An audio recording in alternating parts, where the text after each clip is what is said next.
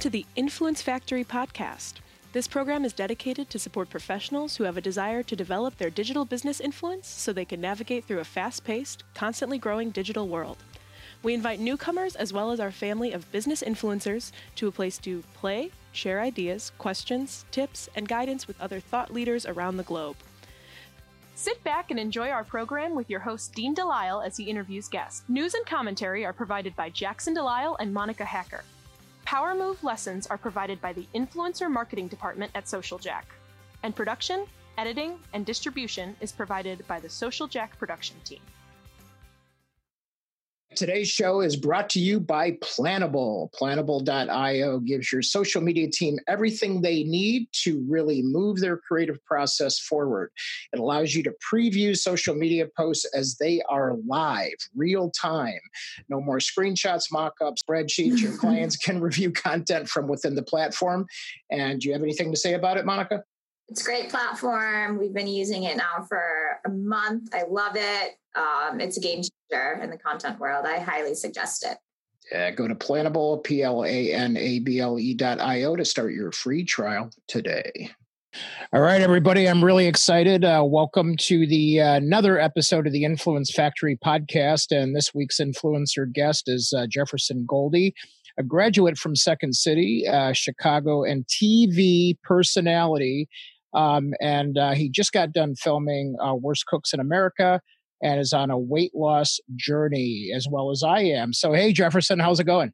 Hey, hey, man, looking good there, buddy. yeah, so are you. I know. It's like you, whenever I see your posts on social media, I'm like, all right, I could do another, you know, I can figure it out. I can go in the gym one more time or I can take another walk, but I can't go in the gym today. That's the only challenge. No, do not do that, man. That's yeah. not, not, not for at least a couple weeks. So that's my excuse right now, right? Yeah. So, uh, but crazy, man. But overall, uh, I just want to set context for the audience. As you and I met, uh, you know, because Jackson, uh, my son, is in uh, Second City, Chicago, and then you're in Second City, Chicago. And it's funny uh, how people meet. But I think Chicago is especially special because people just network and collaborate. And, and next thing I know, it's like, you're you're on stage with Jackson's group and then yeah. he's on stage with your improv group and then I just I don't know can you speak to that a little bit just how cool Chicago is for you around that yeah, man, of course. Like Chicago is, you're right. It's a huge networking like city. People just have that Midwest charm about them, man. You know, you can strike up a conversation with them anywhere you go. That's just how we are here. Uh, you know, I don't got to tell you guys, but I, I met Jackson last year in January, and we had one class together for improv class, and we we all kind of clicked right away. And I knew, like, the teacher kept getting our name mixed up because I'm Jefferson he's Jackson. So it's like it was, you know, I think it has the same amount of letters in there as well. Syllables. So, yeah, right. so we eventually, uh, I told him I had to skip level B to go film uh, the TV show. But I, I remember promising, I think it was Jackson and a few other people from level A that once, you know, this is all said and done, well, I'm guaranteeing us we're going to get back together and do some sort of improv at Second City. And that's what we did. You know, we started to do some shows together and yeah, man, just it's such a great community there. I, I love being at Second City. Yeah, that's cool. So, so take us back to Little Jefferson. So, take us back to uh, sort of growing up, because uh, you know, obviously, all of a sudden you're on television, you're at Second City, and you're doing all these new projects, which, we'll get to. But I want to know, sort of, uh, you know, how did you grow up? What was it like? Did you grow up in Chicago? So, give us a little background. Yeah, man. Um, grew up in the city uh, my entire life, the North Side. I grew up in like Wrigleyville, around uh, Addison and Lincoln area. So, so Cubs fan then? Hundred percent, man.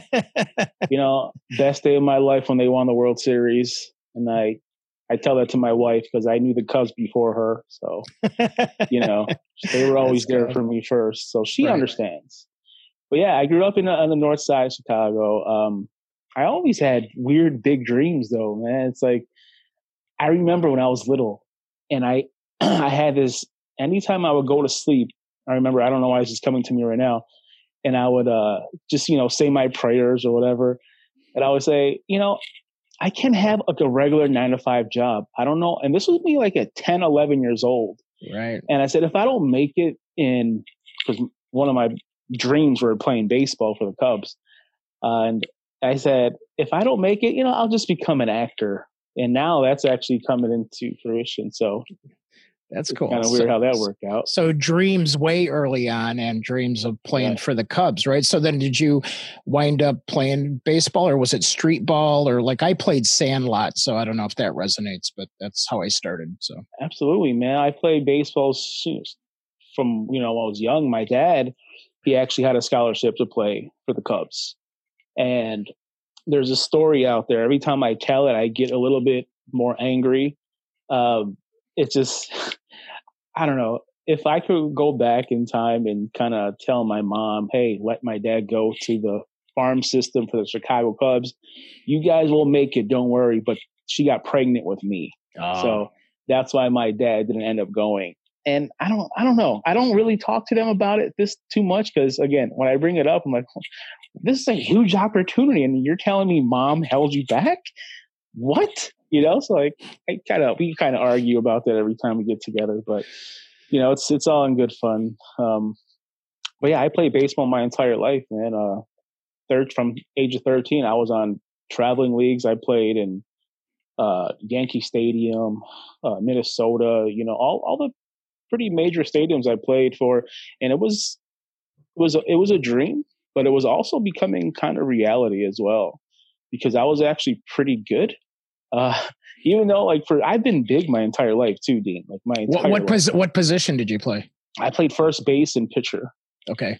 So I can hit and pitch, but I couldn't run to save my life. because I, again, I was always like was the always, big, like the big hurt, right? So yeah, exactly. I can, I can hit, but it just it never worked out because after high school, I got a scholarship to play uh, at Memphis, and I had to be redshirted for a year which basically means for the people watching this, you have to uh, sit out for an entire year um, because of my grades in high in my senior year. Not because I was bad academically, it was because I had all my credits ready to graduate in junior year, so I really didn't go to school much senior year. But that kind of brought my grade down, so it kind of bit me in the ass a little bit.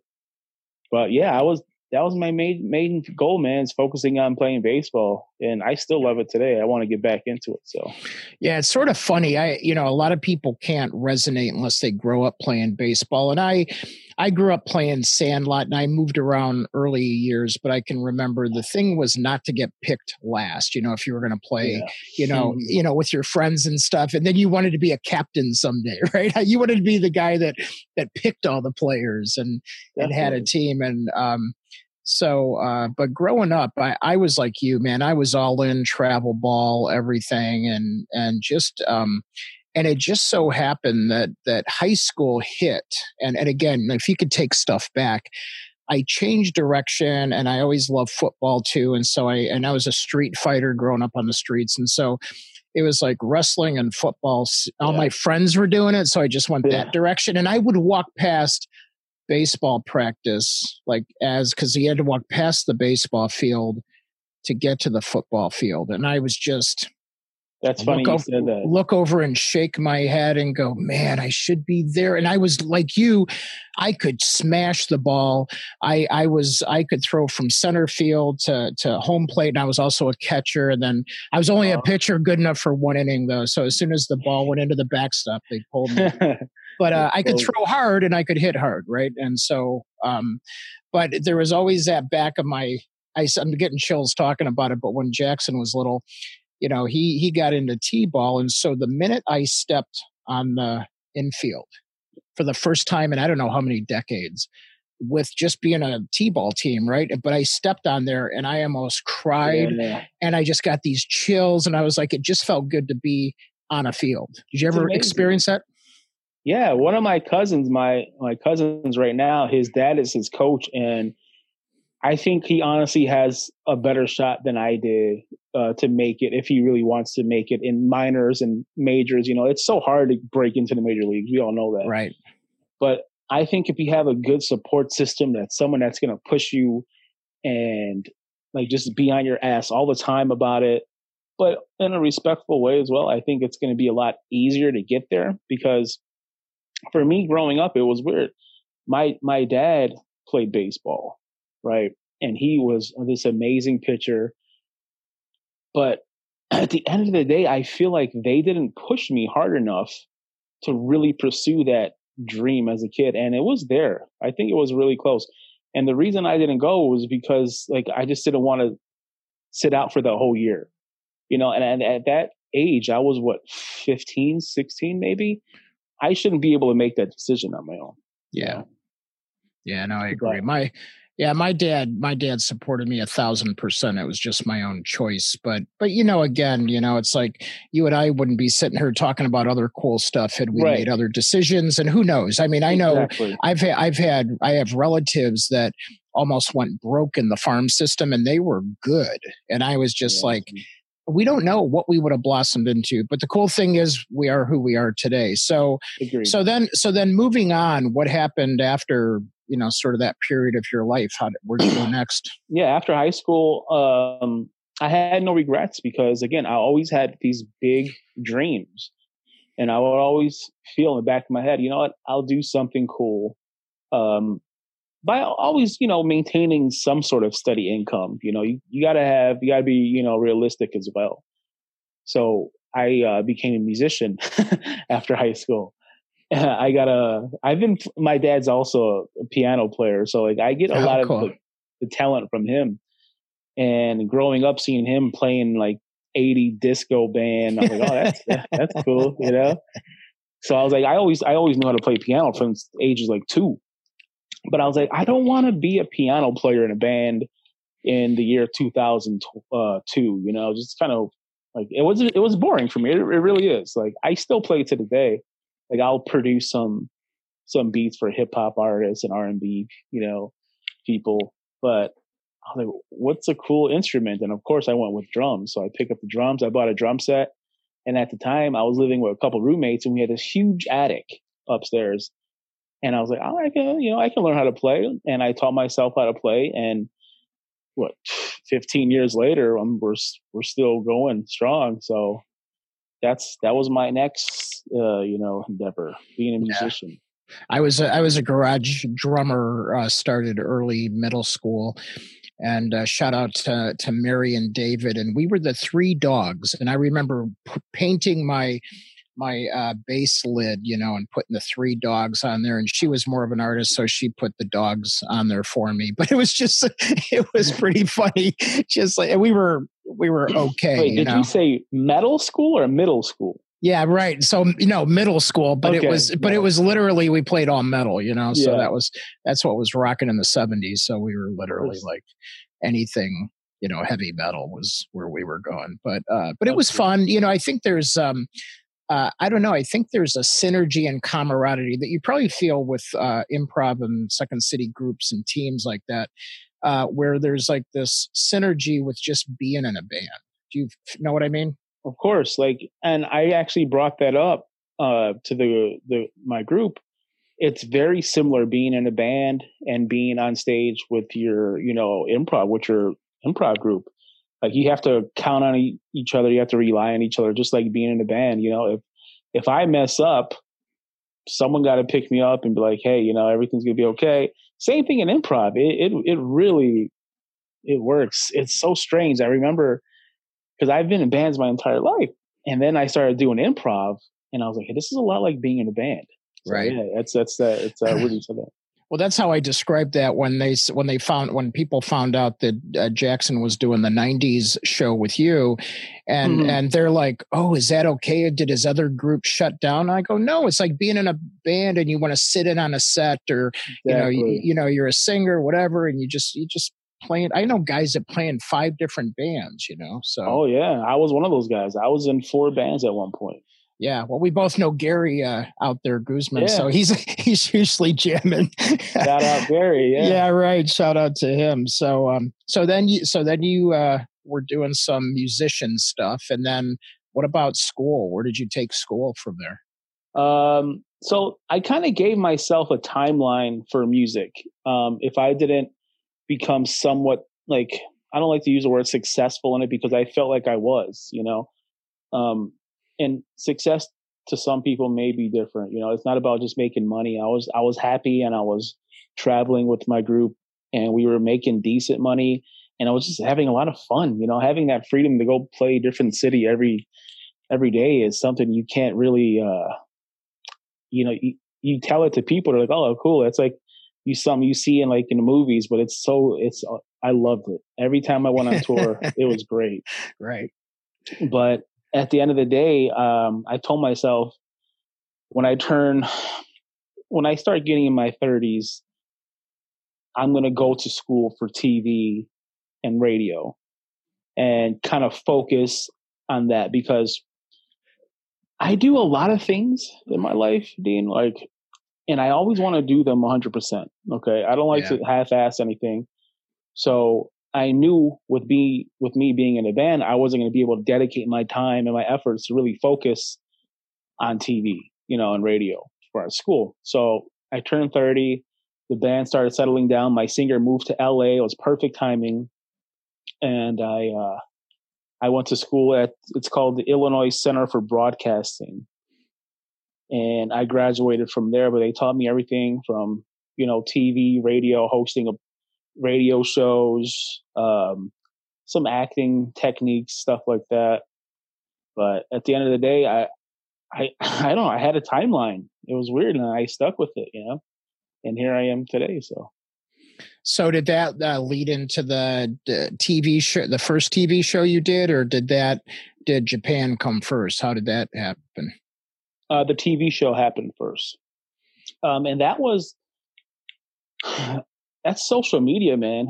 Um, the power Isn't it crazy? Isn't it crazy? It just it, I've been in it since day one, since almost day one, but it's like it still baffles me that that sometimes we can't predict when something's going to take, and when we think something's going to take, it doesn't, and vice versa, right? I mean, Absolutely, it's crazy.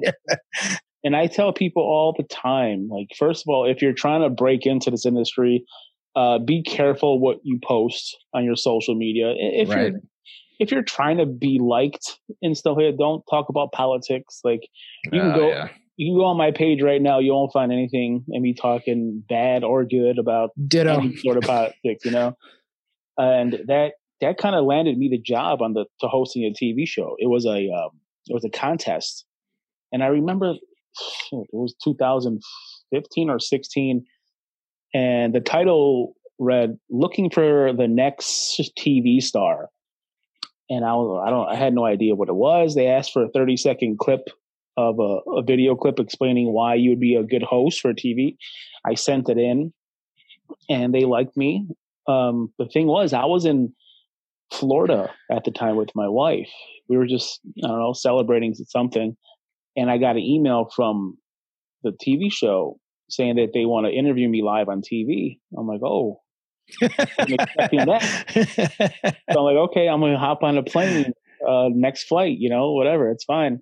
And they said, no, no, don't worry about it. We uh we want to actually talk about hiring you for you know hosting a TV show. Wait, without audition? Yeah, without auditioning. Wow. Uh, which I kind of at this time didn't believe them because I was like, uh, I want to come down here. Let me just you know go through all the steps. But you know they kept their word, and three months of testing, you know, reading. It was a long process. And I finally got hired at uh, WCIU. Cool. So, what was the show? It was hosting a block of TV shows at prime time called Tonight on the U. Yeah. So, basically, if you're at home Monday through Friday, 5 p.m. to midnight, and you're watching Family Guy, How I Met Your Mother, um, what else is on there? King of Queens, Seinfeld. Oh yeah, for sure. Yeah. I watch that. Yeah. Yeah, I'm the kind. I was the guy that popped up on your screen between commercials and would be like, "Hey, coming up in this episode, Kramer is crazy, so don't go anywhere." You know, that's that's what I did. So it's almost like social media. You were you were the engagement manager of making sure the audience didn't leave exactly. when the commercial popped on. Yeah, we were doing like some trivia questions, you know, talking about dogs, you know, trying to captivate their attention, you know, because everybody, we all know that no one has a, a large attention span these days. Oh.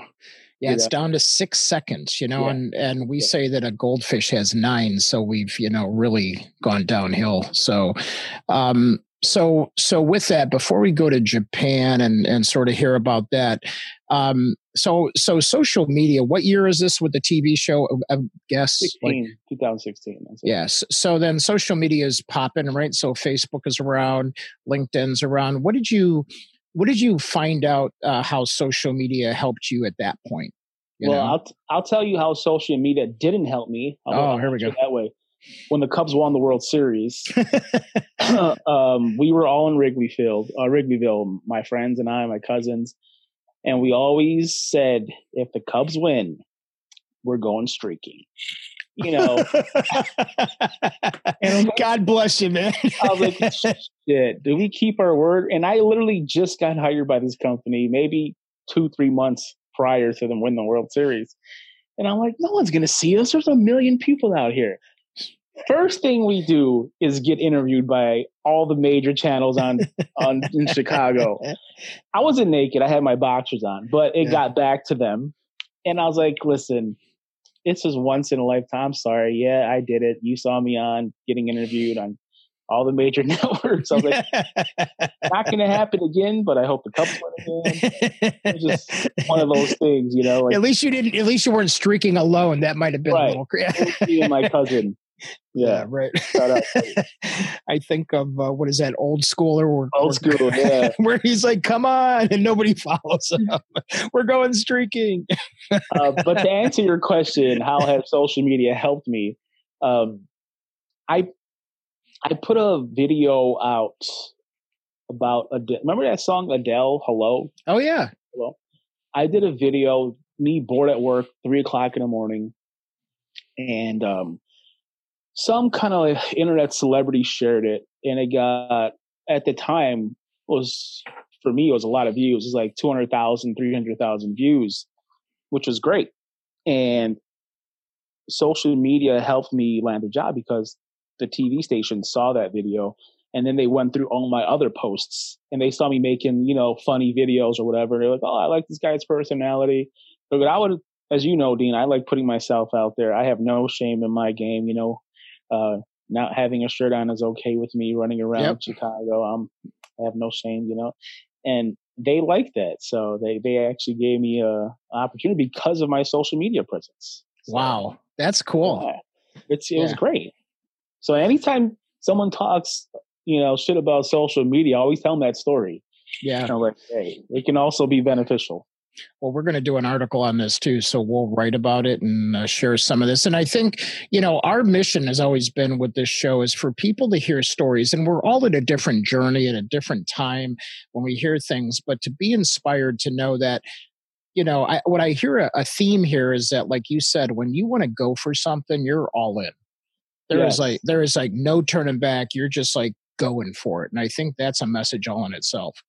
Yes, and I appreciate you saying that. But that is it's uh it's been I've been like that my entire life. You know, I've always been like I always try to tell this to my close friends and my my siblings. Like don't don't be a, a follower. You know, try to lead. You know, by example, and people respect you for that. You know, I, I try to do that, and and I will no, no, I, I take that back. You do that. Yeah, thank you, you, don't try to do that. You do that. So yeah, I appreciate it, man. You know, and I hope people see that. And I try. I you know I do do that. I guess. Um, but also I'm humble about it. You know, I don't I don't like bragging about stuff that I have, what I've done. Um, a lot of people don't even know that I've done TV. You know, it, it's cool when people come up to me in the streets and like, "Hey, are you the guy from that?" I'm like, "Yeah, you know, cool. Let's take a picture." You know, I and that's a whole nother subject when celebrities think it's too big to take a, a picture. Like, yeah, I would never do that. You can you can write that down and come or like or like baseball players that won't sign the autographs for the kids. I'm like, come on, man! Exactly. I'd give anything to be in your shoes to just Absolutely. help inspire these kids. You know, hundred percent, man. I agree. So then, uh, so then, what happens after? Does does Japan come into play then? Yeah. So, um, you know, being in a TV industry, any kind of uh, media outlet, they change faces there all the time. So we were, I was there for two years, which I thought was a pretty good run. Yeah. For my first official TV job, right? And I, I was like, okay, so they didn't none of us got fired. It was me and two other people that got hired. And we were like, okay, so what happens next? I'm like, yo, I don't know. Let's just roll with the punches and see what happens. And then I started auditioning for like TV shows and just whatever I can find online that would put me in front of the camera, basically, right? right? And I came across this uh, Japan show. It was funny enough on Craigslist. I found it. Almost thought it was a joke. right. They're like, the ad read, we'll pay you $10,000 to come to Japan for two months and you get to lose weight. I'm like, well, so you're going to pay me money to come to Japan, one of the places I've always wanted to visit, and you're going to help me lose weight? Like, what's the catch? You know? So that was another long process too. Um, but then, you know, came Japan. I got the call that I, I made this show. They flew me out there and I was there for, I was there for two months and I lost over like 62 pounds wow. in that, in that time eating all Japanese food. The, the premise of the show, let me tell the audience about the premise of the show. It was seeing how Americans uh, can lose weight on eating all Japanese food, not having any American diet. So wow. we had I had zero American influence in food. It was all Japanese food. And at first it was a little intimidating because they eat a lot of fish. So I was waking up for breakfast eating fish pancakes, which yeah, I was like, what? I don't know about this. Luckily I'm not picky. So but I got used to it, you know, and then we right. started getting some protein and chicken and beef. I'm like, okay, cool. Uh, but the food was delicious, man. And when I got back home, I put on 25 pounds instantly. Like I'm talking about the next like couple months just being back in America. Wow. You know, just we're so different out there. The only big people in Japan are the sumo wrestlers. Mm. You know, and they do that because that's their job. Right. Everybody, the, this is just the um the society out there, the culture of Japan is so amazing. Have you ever been out there? No, I have not. I remember, I'll tell you a quick story. I was in Tokyo and it was a Friday evening, 4 p.m., busiest city in the world, right? And I lost my uh, wallet and I had my, I had my passport in there.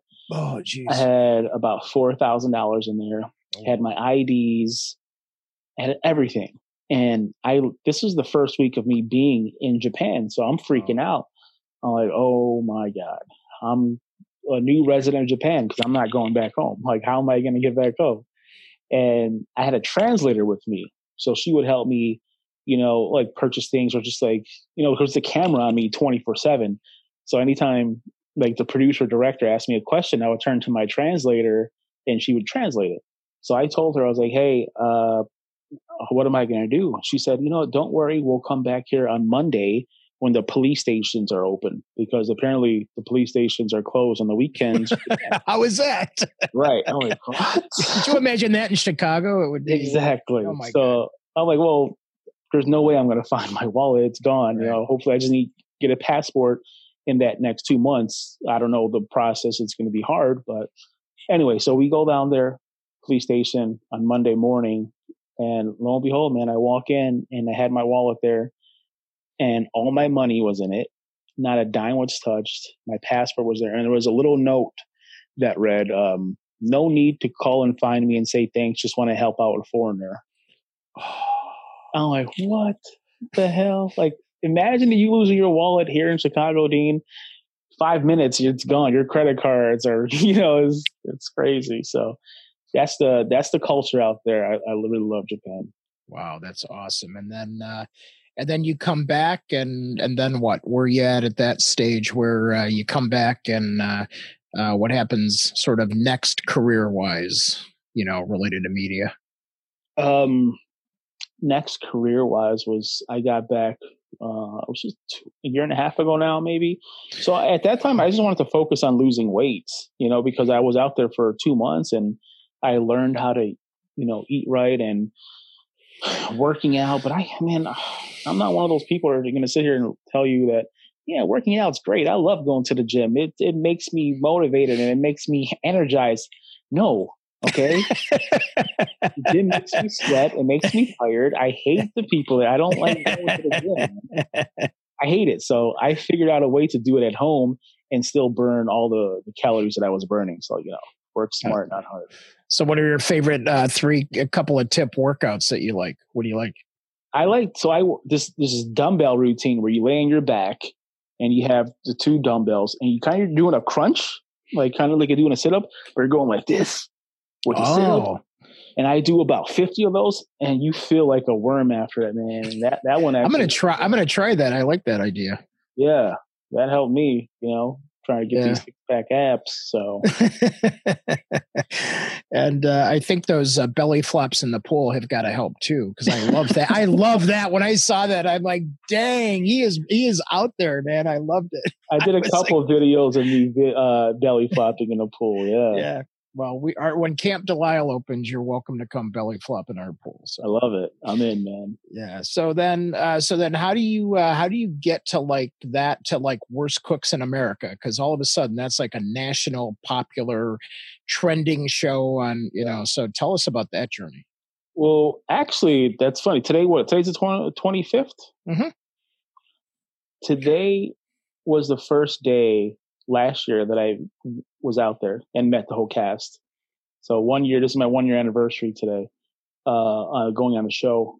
it was, you know, I don't watch a lot of TV, but when I do, it's usually bad reality TV or the Cubs game. You know, that's all I really watch Right. and my wife and I, that was like one of our, you know, binge watching shows, like guilty pleasure shows. And I can't cook, man. Like I, I never cooked my entire life. I was, I'm a, you know, my mom would cook for me. My wife is like an amazing cook. Like, I call her a chef. She doesn't think she is. So like, why would I ever have to step in the kitchen to cook? anything? Right. Yeah.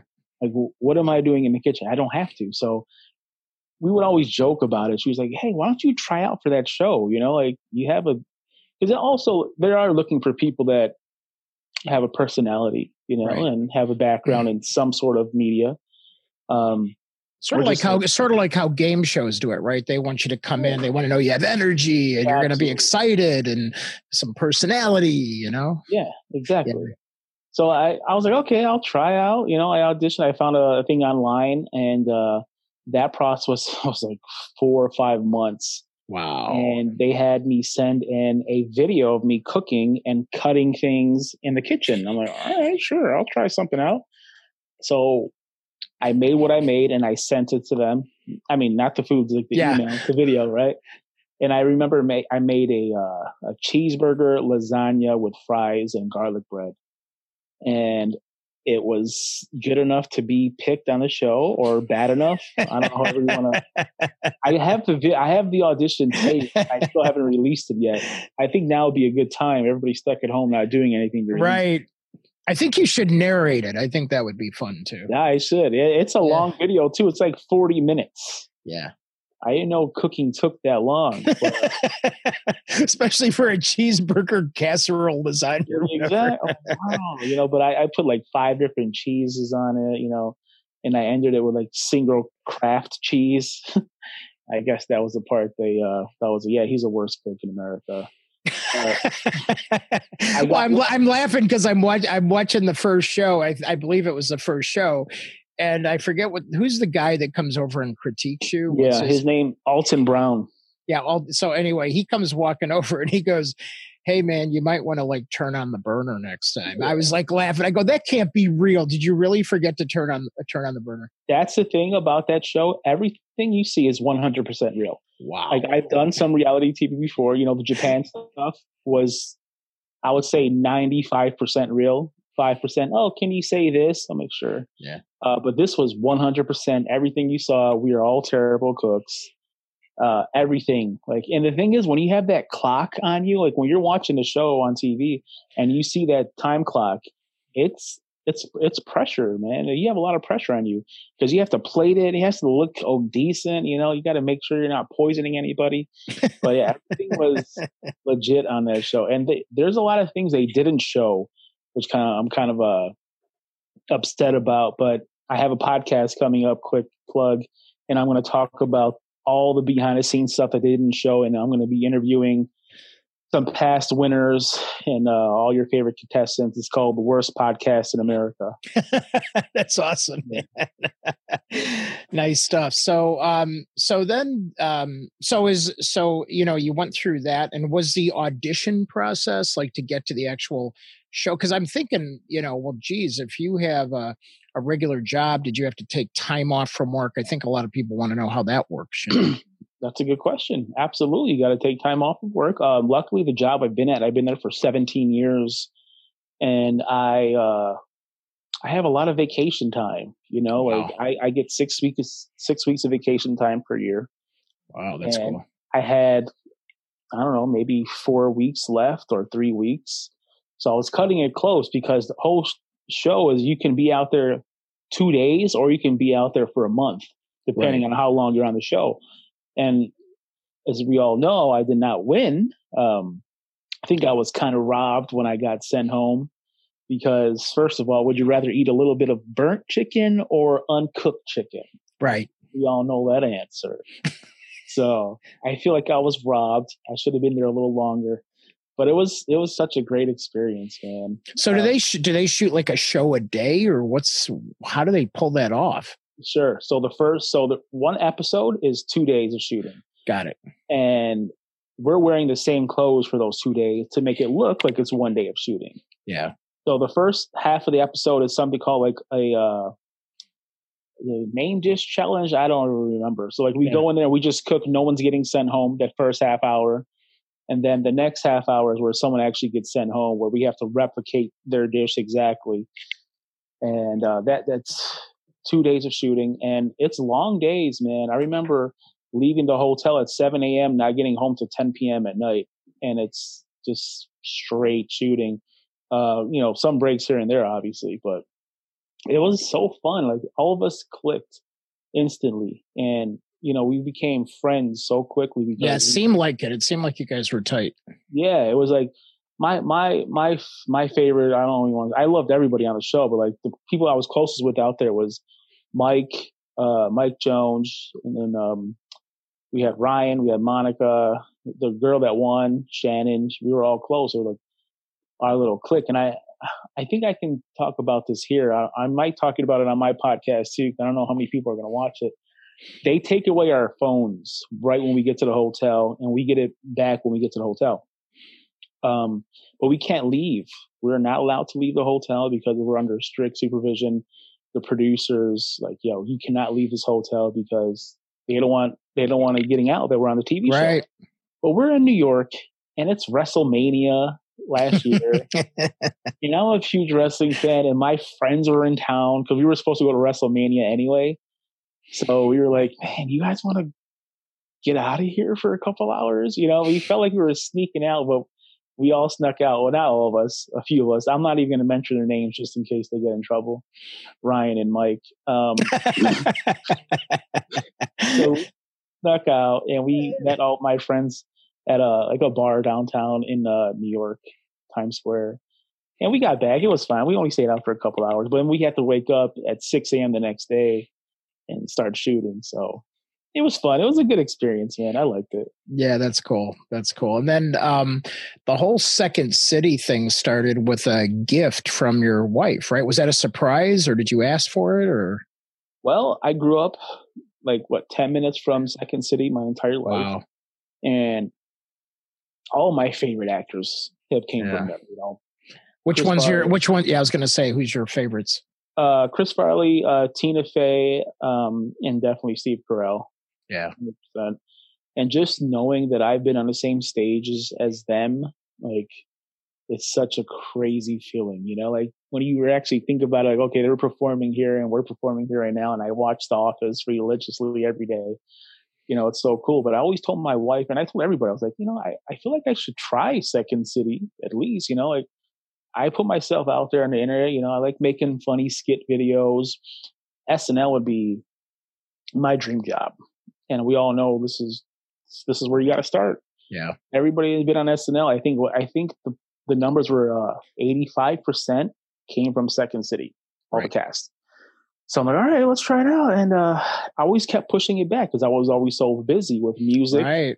and doing other things. So one year my wife got um, classes for me for Christmas, and it was great. I'm like, oh, okay, cool. You gave me something to do for eight weeks. Thank you, babe. And uh, it turned out like they will have my money forever now because like I I can't stop going. And after I graduated level, there's five levels, level A through E. Right. Then there's a whole other process to get into the conservatory program. Which congratulations, I saw you're in. So yeah, thank you. Um, that was a it was a kind of scary audition just because you know that's like the next step, and then after that it's like main stage hopefully, and then after that, you know, SNL. We'll SNL. see what happens, yeah. right? Um, but it's weird because with everything going on in the world today, the coronavirus, we're doing improv online, and that is awkward. Okay. they don't train you for that. no. So it's a little weird, but it, you know, it's still, uh, it's fun. It's fine. That's cool. So, uh, so what do you think about this whole virus thing going on? I mean, it's the first time that I can remember in my lifetime where, uh, you know, it's like all of a sudden it's like, oh, you know, because I love those movies that have this stuff going on, like you know, Outbreak and all those movies. I'm like a big fan of anything, you know. Um, uh, oh you know, God. Day After Tomorrow. I could name every freaking right. scene in every disaster movie in the world, and then all of a sudden I'm like oh shit, this is like something that's really happening. So I know that that's so I'll say as early as two weeks ago, I thought people were overreacting, you know, and I mm, was yeah. one of those people. I'm like, you know, I think today's age will we live in, I don't think this would have happened, say this is 10 years ago. I just think everybody's a little bit more cautious of what they say and everybody's connected more. Yeah. So I'm like, you know, I don't, I don't, I think people are exaggerating. But now, with with everything, everything shut down, and just the the severity of it, I'm on board with the two week, you know, stay in your damn house effect. I'm okay with that. Yeah. Um, the thing is, I don't. I was I was severely sick in January and February. Same, yeah, early on. Yeah, and I had all the symptoms that I've been seeing on TV. And my wife had it, my friends had it, and we're like, did we have it? Like I posted something on Facebook recently, and everybody's like, yeah, we all had the same thing. So like, I don't know, it's just cons- conspiracy. I'm thinking I may have had it, but I mean, I'm yeah. a strong boy, so I beat that shit if I did. Ditto. well, I know. And then, uh, yeah, so I don't know. You know, I'm like there with you. But what's interesting is uh, the creativity of what we do and how we react and respond. And and I hate to say it, but I'm one of those that, you know, I grew up on the streets, right? So the streets of Gary and the south side of Chicago. And so I'm used to like, you know, hey, if you fall down, there might not be anybody to pick you up. Dust yourself off, figure it out, and keep marching forward, right? Same. So, so I'm just like, you know, almost embracing it to the point where it's like, uh, let's let's just figure out how to pivot and what is working and who is still working and who's in business and let's stay connected like this and let's i, I just planned a family cocktail hour with my entire family for friday night at 7 p.m and we're going to do a zoom meeting and, and a oh. bunch of oh. us will be on having cocktails and uh, you know just having fun you know and so i think i think it's a whole new time where we should learn how to be together when we can't be together but what's your two cents on that I I will piggyback on exactly what you said. So like people that are creative right now have been stepping up. Like they've been doing concerts on Instagram, yeah. Facebook. I saw Dave Matthews is doing one coming up. Right. So. You know, this is great. And I was like, I want to do something like that. like I for me, honestly, like I always try to I love the feeling I get when I can make someone laugh or make someone smile. And the messages that I get on a daily basis that I inspired someone or I make their day. I'm like, what? Me? That's crazy. Well, thank you. And I appreciate it. And it makes me want to go even harder because if I know I can, if I touch someone's life that I don't even know just because of social media, it's such a crazy, undescribable feeling that I get. And it's like a high for me, you know? I don't even do drugs. And I, I love it. So like, I always want to make people just like tune in and see see what's going on, you know, on my side of the world. Because I think a lot of people they don't know me personally that well. They just know me as this guy that does weird videos on the internet and that's that can't cook for shit. So that's what they know me as. that's funny as hell, I might add. So, so thanks, so I want to do something like that as well. Like I'm thinking of some ideas. I like your idea because me and my friends, like we go out every couple weeks here. You know, we'll go to like a local karaoke bar, and we haven't been able to do that. So like we're kind of like fiending to do something. So I might maybe do a karaoke night. Ah, yeah, yeah. Shit, I'll I'll join that. I like. Yeah, I, I, can sing karaoke as bad as the next person. So, um, well, and I was I was thinking, what if you had, what if you got like your band together? I don't even know if, how this would work, but I know I know that people have recorded separately and obviously stream music. But is there yeah. maybe a way to to have uh, to have five band members, whether you're in a room six feet apart and call it, just call the band six feet apart. And six then you guys, and you guys are just sitting around in a room six feet apart and you're jamming. And maybe yeah. that's a new thing, you know. I don't know, or maybe you do yeah. it all virtually and you're all virtual. I don't know. You'd have to run it through a. I'm sure it's been done. Yeah, exactly, man. Today's day and age, I'm sure all that stuff's been done. But yeah, exactly, just like that, man. Doing something to bring the people together, look, I've I've been sh- like I have my my Japan TV show that I've never shared because first of all it's Japanese. Okay, they overdubbed my voice.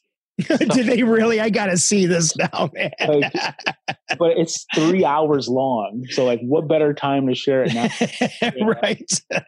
Have you called Netflix? right. I might I might share that this week.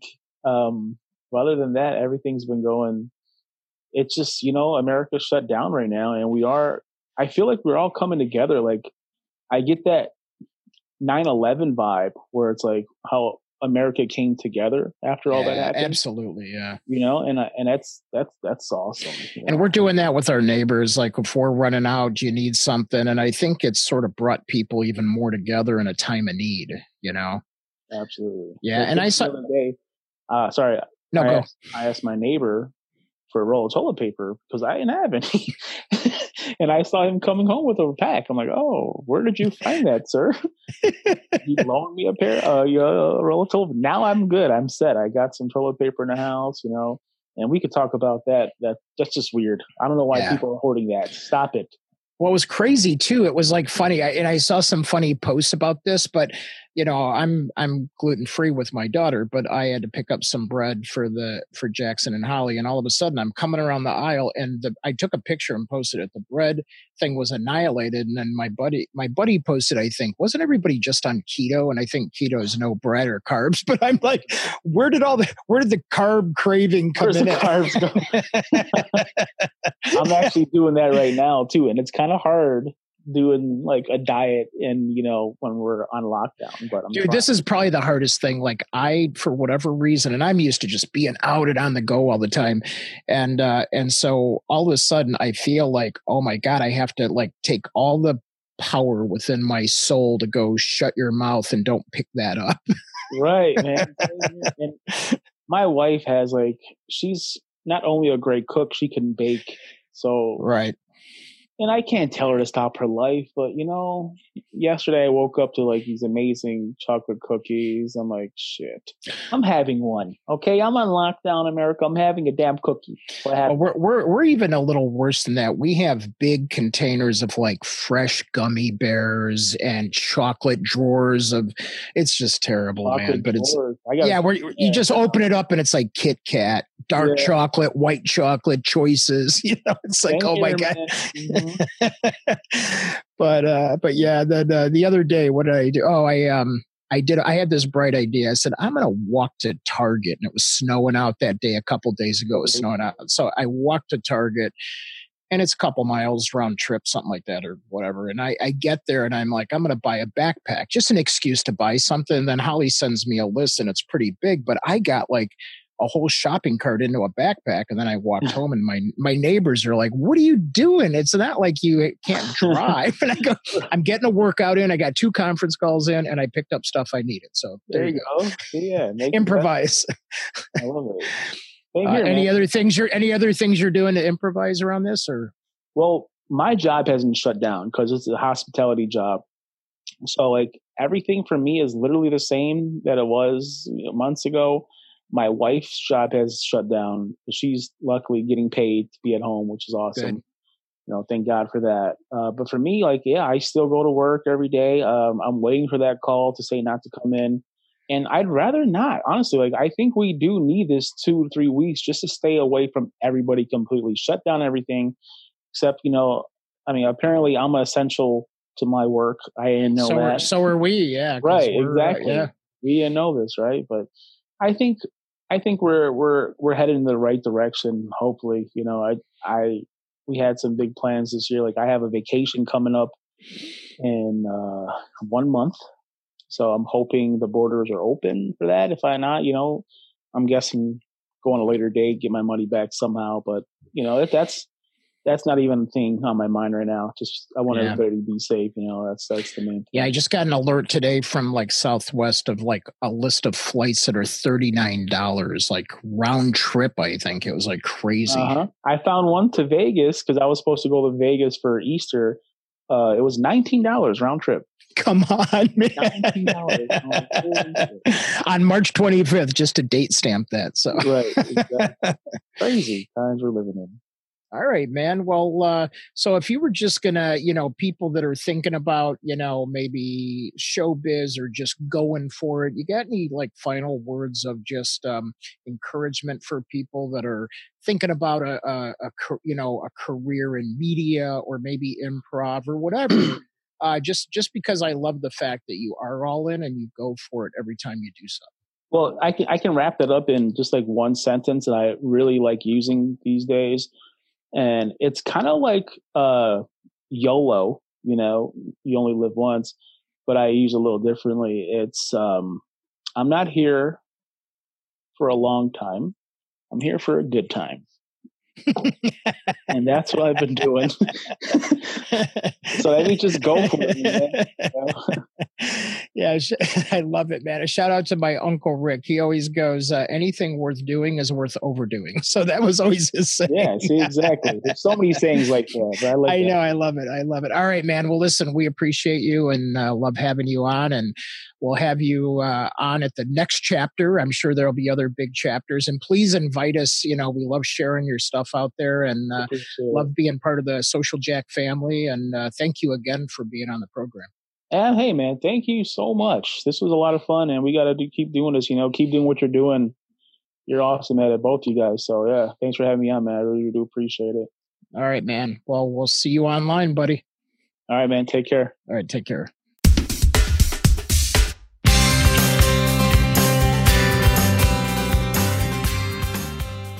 Thank you for listening to the Influence Factory podcast. We welcome feedback and suggestions. You can provide these by visiting our website at www.myinfluencefactory.com. And if you are interested in Social Jack's 90 Days to Influence program, you can simply go to 90daystobusinessinfluence.com and simply ask for the next steps. We invite you to download episodes on your favorite channel YouTube, iTunes, Google Play, Stitcher, Spreaker, SoundCloud, and who knows where else in the future. We will also provide occasional on location live streams with special guests that we will announce in our community Facebook group, Business Influencer Alliance, as well as on all Social Jack channels. Our mission is to help you build your digital business influence with this podcast, as well as inspire, educate, and entertain those who are hungry to collaborate in a cool place with cool business professionals just like you.